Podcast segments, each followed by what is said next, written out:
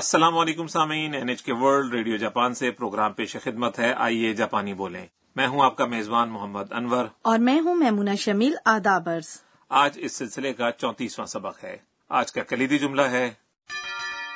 柔らかくて美味しいです。 یہ نرم اور مزیدار ہے ہمارے سبق کی مرکزی کردار انا تھائی لینڈ سے آنے والی بین الاقوامی طالبہ ہیں وہ کینتا کے ساتھ یونیورسٹی کے میلے میں گئی تھی اب دونوں ایک کنویئر بیلٹ والی سوشی کی دکان میں آئے ہیں وہاں سوشی کی چھوٹی چھوٹی پلیٹیں کنویئر بیلٹ پر گھومتی ہوئی گاہکوں کے سامنے سے گزرتی ہیں تو آئیے سبق نمبر چونتیس کا مکالمہ سنتے ہیں آج کا کلیدی جملہ ہے 柔らかくて美味しいです。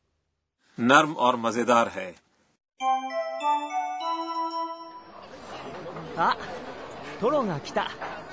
トロって何ですかマグロのお腹の部分ですどうぞいただきます柔らかくて美味しいです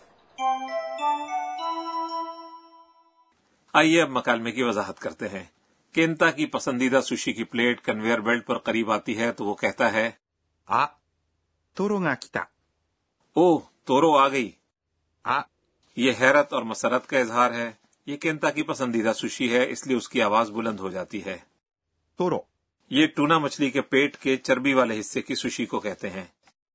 が、 یہ موضوع کے ساتھ لگایا جاتا ہے 来た。 یہ اس فعل کی تا شکل ہے 来ます。 یعنی آنا کتا ماضی کی سادہ شکل ہے شائستہ لفظ یوں ہے 来ました。 تورو نسبتاً مہنگی ہونے کے باوجود سوشی ریستورانوں میں بہت مقبول ہے انا نے کبھی تورو نہیں کھائی اس لیے وہ کینتا سے پوچھتی ہیں トロって何ですか تورو کیا ہے اگر کسی لفظ کے معنی نہ معلوم ہو تو اسے دہراتے ہوئے اور اس کے بعد یہ لگا کر معنی پوچھے جا سکتے ہیں って何ですか یعنی فلاں فلاں کیا ہے なん、 یعنی کیا です。 ہے یا ہیں یہ جملے کا شائستہ اختتام ہے اور اگر کسی جملے کے آخر میں か、 لگا دیا جائے تو یہ سوال بن جاتا ہے تو میں انہیں یہ تو آپ پہلے سیکھ چکی ہیں یقیناً آپ کو یاد ہوگا جی بالکل ویسے انور صاحب تین نان دس کا ایک کارآمد جملہ ہے جی بالکل تو چلیں یہ پوچھنے کی مشق کرتے ہیں کہ تورو کیا ہے トロって何ですか کینتا جواب دیتا ہے マグロのお腹の部分です。 یہ ٹونا کے پیٹ کا حصہ ہوتا ہے マグロ یہ ٹونا مچھلی کو کہتے ہیں の یہ دو اسموں کو جوڑتا ہے お腹 اس کا مطلب ہے پیٹ اس کے بعد دوسرا نو بھی اسموں کو جوڑنے کے لیے ہے 部分 یعنی حصہ اور دس یعنی ہے جملے کا شائستہ اختتام ہے اس جملے میں اسموں کو جوڑنے والا نو دو بار آیا ہے جی ہاں نو سے اسموں کو یکے بعد دیگرے جوڑا جا سکتا ہے اردو میں اس کا متبادل کا کی یا کے ہے یہاں ماگورونو اوناکانو بوبن کا مطلب ہوا ٹونا کے پیٹ کا حصہ اس کے بعد کینتا کہتا ہے どうぞ、 یعنی لیجئے یہ لفظ どうぞ、 کسی کو کوئی چیز پیش کرتے وقت کہا جاتا ہے انا اس کے جواب میں کہتی ہیں いただきます。 شکریہ یہ دراصل کوئی چیز کھاتے وقت کہا جاتا ہے いただきます。 یہ کوئی چیز کھاتے وقت استعمال کیا جانے والا لفظ ہے اس کا کوئی ترجمہ تو شاید نہ ہو سکے لیکن ہمارے ہاں اس کا متبادل ہے بسم اللہ اور کھانا ختم کرنے کے بعد یوں کہتے ہیں ごちそうさまでした。 یہ ایک طرح سے کھانے کے لیے شکریہ ہے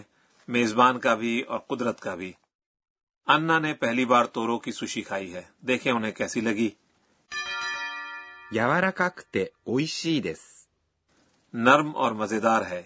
یہ آج کا کلیدی جملہ ہے 柔らかくて、 یہ دراصل اس اسم صفت کی تے شکل ہے 柔らかい、 اس کا مطلب ہے نرم 美味しい、 یعنی مزیدار اور دس یعنی ہے جملے کا شائستہ اختتام ہے تو اس جملے سے معلوم ہوا کہ صرف فعل کی نہیں بلکہ اس میں صفت کی بھی تے شکل ہوتی ہے جب دو اس میں صفت ایک ساتھ آئیں تو پہلے کی تے شکل استعمال ہوتی ہے اس جملے میں دو اس میں صفت یاورا کائی اور اویشی آئے ہیں اس لیے پہلے یعنی یاورا کائی کی تے شکل استعمال کرتے ہوئے یاورا کا کتے کہا گیا اور اس کے بعد اویشی لگایا گیا تو آئیے اب سبق نمبر چونتیس کا مکالمہ ایک بار پھر سنتے ہیں مگر اس سے پہلے آج کا کلیدی مکالمہ 柔らかくて美味しいです。 نرم اور مزیدار ہے あトロが来たトロって何ですかマグロのお腹の部分です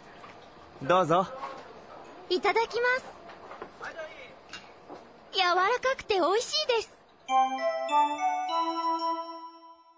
اب وقت ہوا ہے ہمارے کارنر گر کی باتیں کا جس میں اس پروگرام کی سپروائزر پروفیسر اکا نے تو کناگا ہمیں آج کے اہم نکات کے بارے میں بتاتی ہیں آ، تو انور صاحب آج ہم نے اس میں صفت کی تے شکل یعنی یوارا کاکتے سیکھی اور میں اس کے بارے میں مزید تفصیل جاننا چاہتی ہوں تو آئیے پروفیسر صاحبہ سے پوچھتے ہیں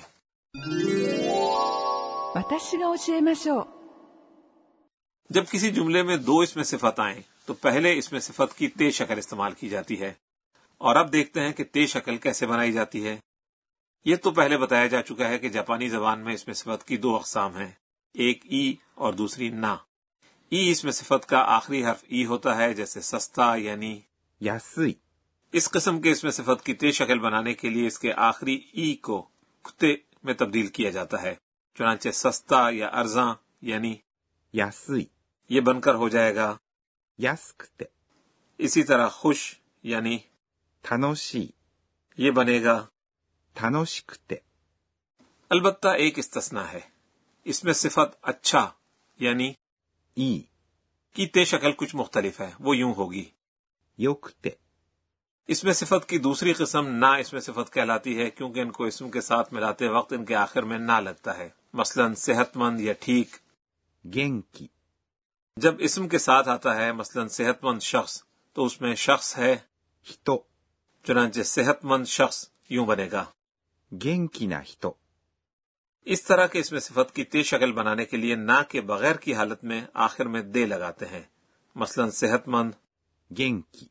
کی تے شکل ہوگی 元気で、 اور اگر آپ کہنا چاہتے ہیں صحت مند اور خوش و خرم شخص تو خوش و خرم کو کہتے ہیں 明るい、 چنانچہ یہ جملہ یوں بنے گا 元気で明るい人、 سامعین یہ تھا ہمارا آج کا کارنر گر کی باتیں اور اب وقت ہوا ہے ہمارے کارنر صوتی الفاظ کا اس میں ہم آوازوں یا رویوں کی عکاسی کرنے والی صوتی تراکیب متعارف کرواتے ہیں آج ہم آپ کو کھانے کے ذائقے کا اظہار کرنے والے الفاظ بتاتے ہیں あっさり、あっさり、 یہ لفظ کھانے کے ہلکے یا سادہ ذائقے کو ظاہر کرتا ہے مثلا اس کھانے کا ذائقہ اساری ہے اسی طرح اساری کا الٹ لفظ ہے こってり、 یہ لفظ تیز ذائقے والے یا مرغن کھانے کو ظاہر کرتا ہے ایسے بھاری کھانے کے لیے ہم کہتے ہیں کہ یہ کھانا بہت کت تیری ہے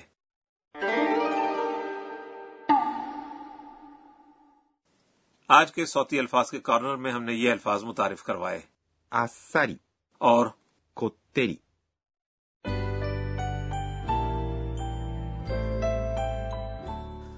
اور سبق کے اختتام سے پہلے ہمارا کارنر ہے انا کی ٹویٹ انا آج کے ایونٹس پر ایک نظر ڈالتی ہیں اور ٹویٹ کرتی ہیں えーっと今日は جاپانی لوگ کھانا شروع کرتے وقت ابتدا کی ماس کہتے ہیں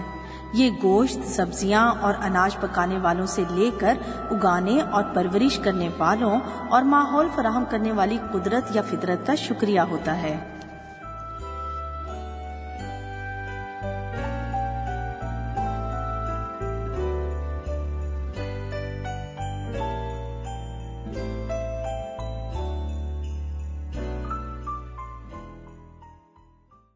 تو سامعین آج کا سبق آپ کو کیسا لگا آج کا کلیدی جملہ تھا 柔らかくて美味しいです。 نرم اور مزیدار ہے اگلا سبق بھی سوشی کی پلیٹیں گھومنے والے ریستوران ہی سے متعلق ہے ہمارے ساتھ رہیے گا